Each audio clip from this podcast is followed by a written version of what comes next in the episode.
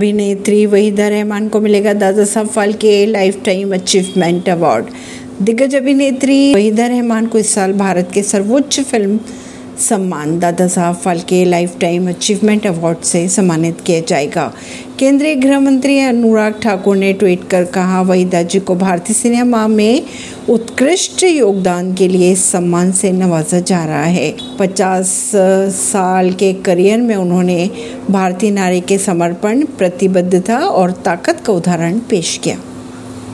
परवीन सिंह नई दिल्ली से।